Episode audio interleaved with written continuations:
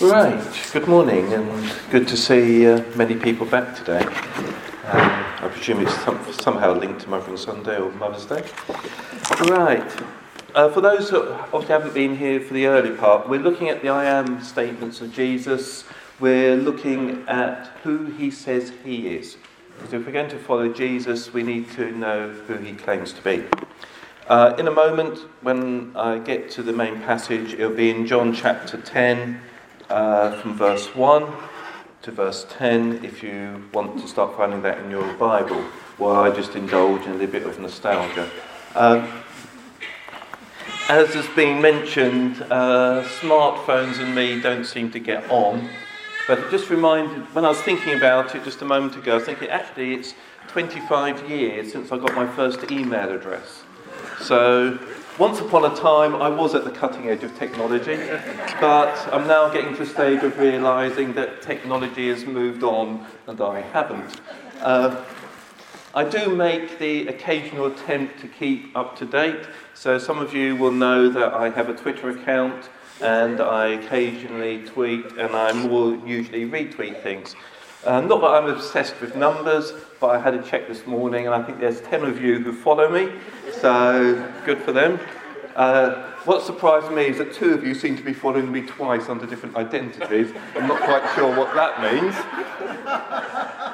But also, I've got about another 10 young people who are following me who I've got no idea who they are including six young ladies, most of whom seem to be in the Iberian Peninsula. Now, why they follow me, I haven't a clue, but some of them have been following me for uh, quite some time. But like most things, when I'm trying to keep up to date with technology, I've since discovered that Twitter is on the way out and uh, they don't seem to be able to make it too successful. I think it's sort of just plateaued and other things are taking its place but I think I'm going to have to stick with that. But if you do follow my tweets, you might find that every so often I tweet uh, things from somebody called the Herdwick Shepherd, uh, whose actual name is James Rebanks, and he's a sheep farmer in the Lake District. Now, sort of those who've heard me talk about my background will know that the Lake District and sheep are things dear to my heart. Uh, partly because uh, when I was growing up, each year we'd go for, to visit my uh, grandparents in the northern bit of Cumberland, just north of the Lake District. And so we always used to spend at least one, if not two weeks, uh, in the lakes. And you can't really spend time in the Lake District and go fell walking without coming across Herdwick sheep. It tends to go with the territory. Uh, there was the renowned uh, occasion when, uh, with my father and my brothers, we were climbing up a mountain. And as often happens in the Lake District, you find that as you're getting towards the summit, you're actually not getting any good views because it's cloudy uh, and the clouds are down. And so then you rely on the cairns where people have put heaps of stones to mark the path. And we were following nearly on the summit of one of these mountains. And one of my brothers said, Oh, look, there's the next cairn, and went walking off towards it and then the cairn got off and walked away. Uh, so uh, we then managed to get back to the path and uh, eventually got to the summit uh, quite safely. But I don't know what it is, but sheep seem to have quite a big cultural impact in all sorts of different cultures. So I liked Wallace and Gromit. But I think for most people, their favourite character in Wallace and Gromit is actually Shaun. Because, uh, and in fact, again, doing a quick check, it seems that Shaun's the one which has taken off. Sort of Wallace and Gromit seem to have got retired, but Shaun the sheep is sort of uh, uh, now fighting off llamas, apparently, or something, and uh, other things are going on. And there's obviously, for younger people, there's his uh, cousin Timmy. Uh, so that, you know, if you really want to uh, get a good dose of sheep. It's, whether it's real sheep or artificial ones, there is always the opportunity.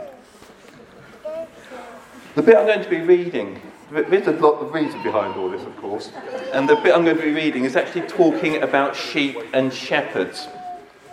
And I think the thing we've got to do is almost put to one side all of our cultural assumptions about sheep and shepherds. Because if we come to what we're reading with sort of an English cultural thing about she- uh, what you do with sheep and with shepherds, we're not going to get the right images. Because if you think uh, with English sheep, you have your shepherd and his sheepdog. In fact, James Rebank probably tweets as many pictures of his sheepdogs as he does of his sheep.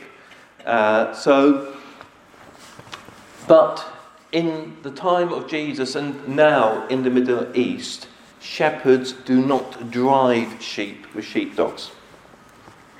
They lead their sheep and the sheep follow. They call their sheep by name. So they can call the individual sheep and the individual sheep respond. And it's interesting when you're sort of reading around this. I read a bit in Tom Wright and he was talking about this, and he then put the bit, I've seen it happen. Because he spent a year, I think, in Jerusalem studying at one point. So, you know, it is something which still happens with shepherds in the Middle East. So, this is the context of where I'm going to be reading from now in uh, John and chapter uh, t- 10. Truly, truly, I say to you, he who does not enter the sheepfold by the door, but climbs in by another way, that man is a thief and a robber. But he who enters by the door is the shepherd of the sheep. To him the gatekeeper opens. The sheep hear his voice, and he calls his own sheep by name and leads them out. When he has brought out all his own, he goes before them, and the sheep follow him, for they know his voice. A stranger they will not follow, but they will flee from him, for they do not know the voice of strangers. This figure of speech Jesus used with them, but they did not understand what he was saying to them. So Jesus again said to them, Truly, truly, I say to you, I am the door of the sheep. All who came before me are thieves and robbers, but the sheep did not listen to them. I am the door. If anyone enters by me, he will be saved and will go in and out and find pasture. The thief comes only to steal and kill and destroy. I came that they may have life and have it abundantly. The bit most people know from this passage is obviously the next verse where Jesus says, I am the good shepherd.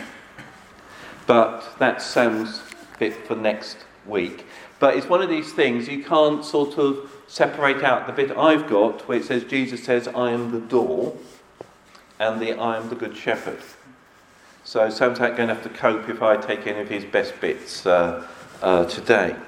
But I want to mainly concentrate on the I am the door part. But before I go into that, just as almost as an aside, I did mention last week when I was talking about Jesus saying, I am the light of the world, that one of the cultural issues we can have in this country is a very strong individualism, and therefore, if somebody tells you you sh- or you should do something one way, your immediate reaction is, "Why should I?" You know, and almost go the opposite way. But one bit you do get here is, although that side of individualism is not uh, helpful, on the other hand, Jesus calls us all each individually. I won't go into this in more detail because I think that probably comes more under the Good Shepherd side. But the point we have here is that when this shepherd goes to the uh, sheepfold, because the risk then in those days was either of your sheep being attacked at night or your sheep uh, being stolen. In our culture, we leave the sheep out. We don't get them in at night. There, the sheep are come brought into protection at night. Maybe they need to start doing it now because I understand that thefts of sheep are increasing and uh, it's becoming more of a problem uh, than it used to be. But you have all the sheep together in this fold, and it, the impression given is that in a sense, several shepherds keep their sheep in the same fold at night, presumably because it's cheaper and you only have to employ one watchman to watch over all the sheep. So the shepherd comes and he calls his sheep individually by name. And I think the thing we need to remember is although being a community and being a church is important and is an extremely important part of the Christian life, there's also this element we are all called individually by name.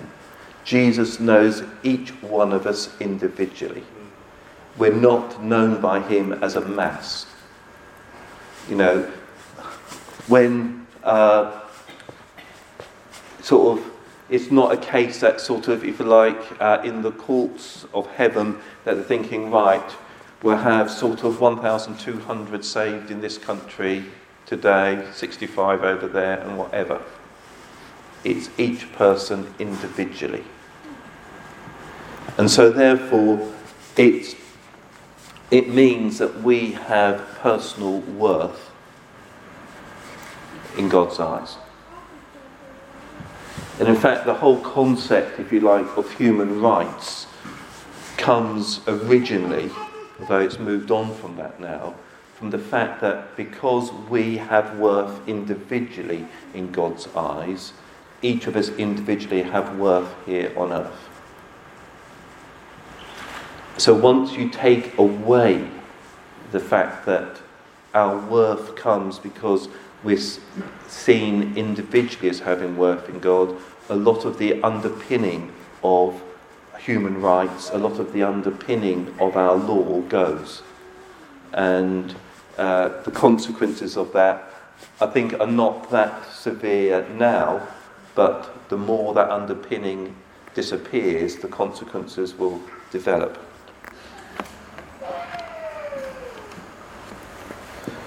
So, the disciples, well, it wasn't just the disciples, the people who are around. Remember, this is, we're talking, Jesus is up in Jerusalem. We had the bit I was talking about last week. You then get in chapter 9 a blind man who Jesus heals. And then there's a big argument as to could Jesus heal this person because he's from God or not?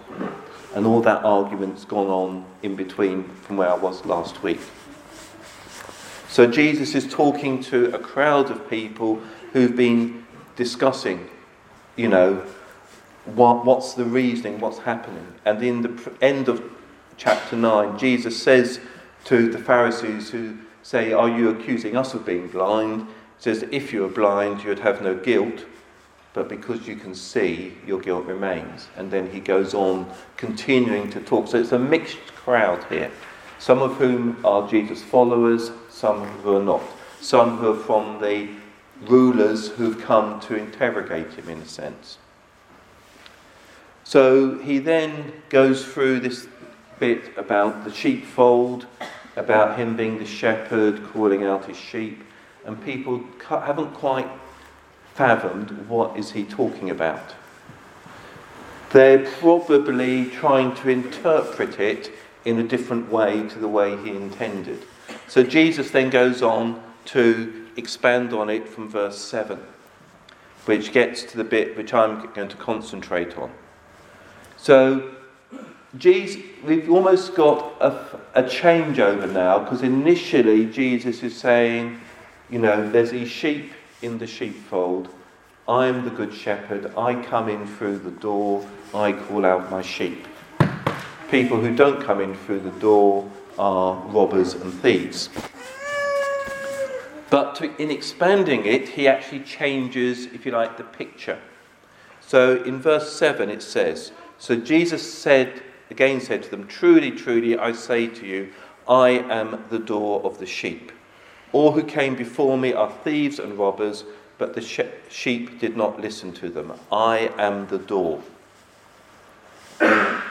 So he's now gone, changed the picture, if you like, from him being the shepherd to him actually being the door, the access to where the sheep are. So he's making a point here that he is the only way. Now, this would be one of the things I, I think in the questions to think about. But in our culture,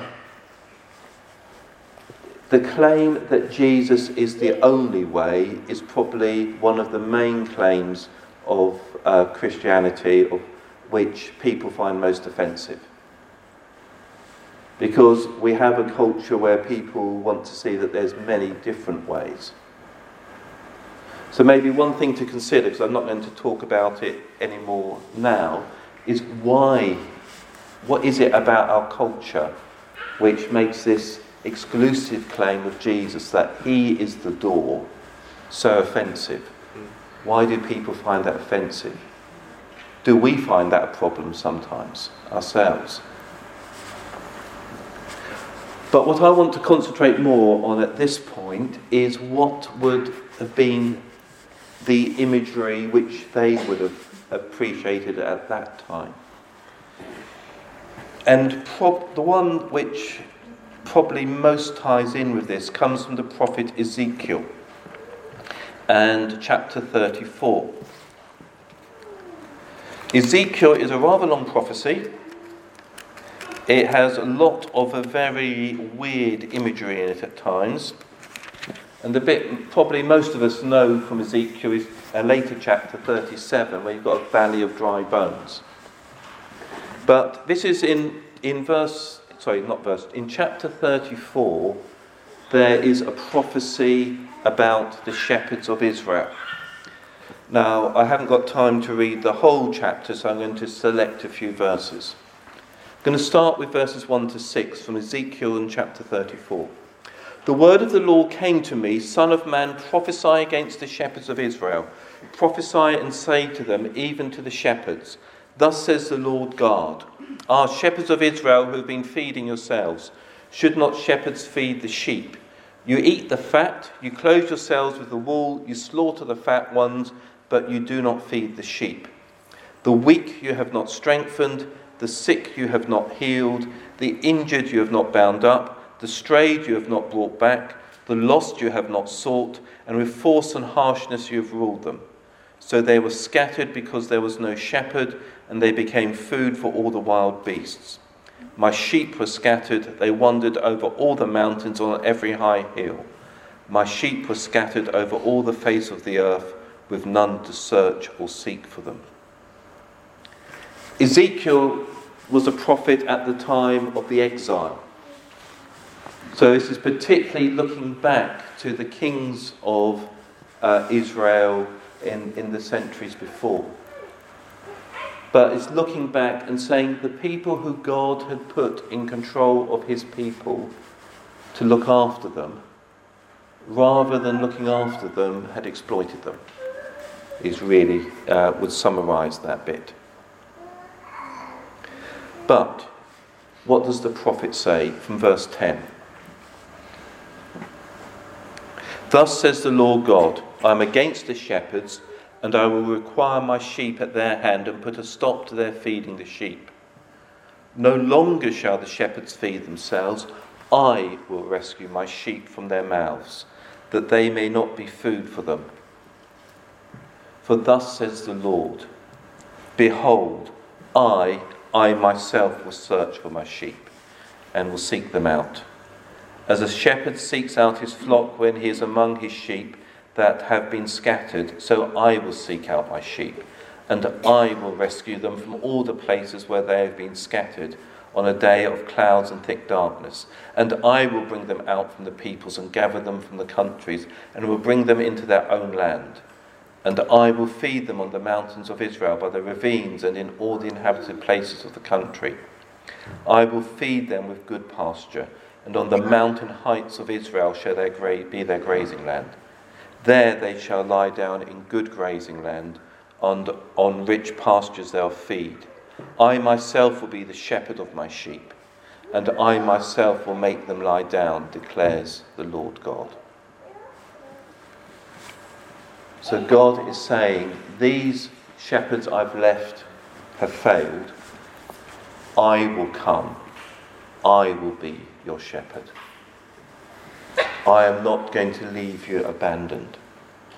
He says, verse 16, I will seek the lost, I will bring back the strayed, and I will bind up the injured, and I will strengthen the weak, and the fat and the strong I will destroy. I will feed them in justice. So, when Jesus is saying that he is going to protect his sheep, he is the one who comes. So, what Jesus is picking up here is that God has prophesied, I will come myself to be your Saviour. I will come to protect you. So Jesus is saying here, I am that one who has come. That's why he is the door, why there is only one door. Because it's not a case that Jesus is another prophet who has come to show people the way back to God. Now, you look at other religions, and the founders, if you want to put it that way, will say, I am God's prophet, I am showing you the way back to God. Jesus comes and says, I am God. I have come to find you. I have come to seek for you. The others who came were thieves and robbers. They came over the wall, not through the door. And I think what we need to be asking ourselves now who are these thieves and robbers? In Jesus' day, it would look, you know, it would appear he's talking particularly about the authorities of that time, the religious and political authorities of that time. And I think the, there's an implication that this was very much picked up by them at that time and in the days of the early church. This isn't biblical, so we can't be certain that it's 100% true. But the records are that when James, the brother of Jesus, was being uh, tried before his martyrdom, the question he was asked is, What is the door that Jesus preached about? Wasn't quite in those words, but that was the implication. And in his answer to that, referring back to Jesus, was the thing which triggered him being thrown off the temple and leading to his death. So, the claim Jesus made then was one which we equally have to face up to now. Do we accept him as the only way for us? Is he the only one we should be following?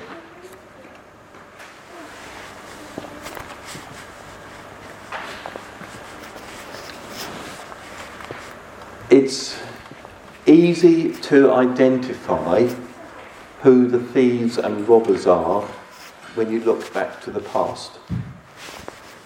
So, when we're dealing with Ezekiel, we can see him referring back to the leaders of Israel who had not followed in God's ways. When we look at the time of Jesus, we can see that there are people, the political leaders, the religious leaders at that time, who were not leading God's people but were protecting themselves.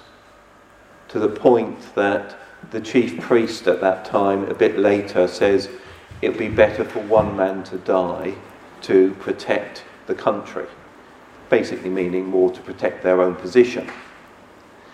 Now, that was a prophecy about Jesus, and yes, one man did die to protect and give freedom to everyone. If we're looking at, again, this is one of the advantages of getting that bit older, go, look back to sort of the 60s and 70s into the 80s yeah, when sort of I was sort of growing up when I was a student. In a sense, if you're in, in the 60s and 70s, you could see that things like fascism, Nazism, things like Soviet communism, it was clear by then that those were not solutions to dealing with the world's problems. Though in the 1930s, many people saw that they were. But by that point, it was clear that they weren't. When I was a student, one of the uh, things, you know, okay, Soviet communism obviously didn't work, but Maoism in China seemed to be, to many people, the solution, with actual a people's democracy which really worked. People actually believed that in the early 70s. And in sort of, uh, because I was aware of the way the church had been persecuted in China, in a sense that gave me some protection against that. But in the groups I was involved with were campaigning on third world issues. You know, it was, there was this tension. Do you sort of stay as a kind of general, woolly liberal trying to make things a bit better? And again, you look at that, it doesn't really seem to have much effect. Or do you go for a revolution which will actually bring real change? And sort of places like China and Cuba were uh, portrayed as examples of what you could do. Interesting, within a few years, the Chinese uh, Communist Party had actually rejected most of those sorts of approaches anyway, which then left those people with a bit of a problem because all you're really left with, if you wanted that approach, was Enver Hoxha in Albania, uh, which didn't quite. Ha- uh, and uh, there was one group which used, at, at the Students' Union, used to have a table and you could buy the collected works of Enver, Enver. Uh, I'm not quite sure if anybody ever did. Uh, they're probably good as doorstops, but I'm not sure if there would be any use for anything else. But people have always had this hope that there's something which will bring a solution to the problems of the world. You know, you can see it coming up to some extent uh, with the EU referendum, with people referring to the hopes, you know, of the people who were started the EU that it would bring peace. Because the origins of it were in the European steel and coal uh, community.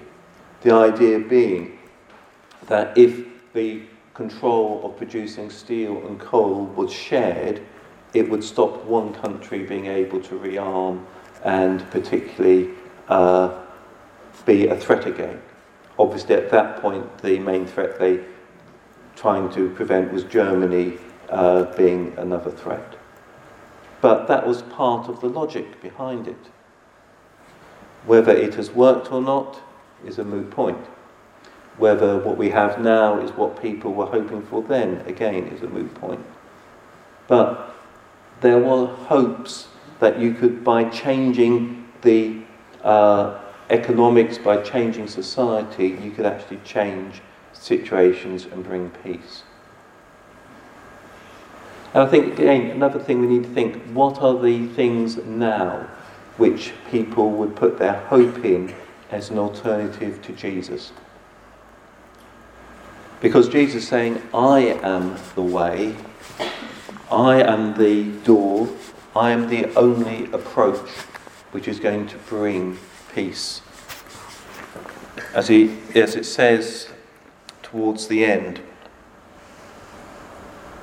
in verse 9 If anyone enters by me, he will be saved and go in and out and find pasture. The thief comes only to steal and kill and destroy. I come that they may have life and have it abundantly. So Jesus is the one who says, It's only in me that you are saved. It's only in me that you will get abundant life. But what are the, again, something maybe to discuss in growth groups, what are the things now which people would put their hope in rather than in Jesus, that they will get abundant life? It might be something which is different for different age groups and people go on. But again, there's always the thing that there's always thieves and robbers who are coming to try and keep people away from following Jesus. And so we need to be aware of that. And therefore, we need to keep our ourselves so that we're not deceived. We need to be sheep who hear Jesus' voice and follow him. Okay, could the uh, Adam and group come back up? And let's continue in our worship.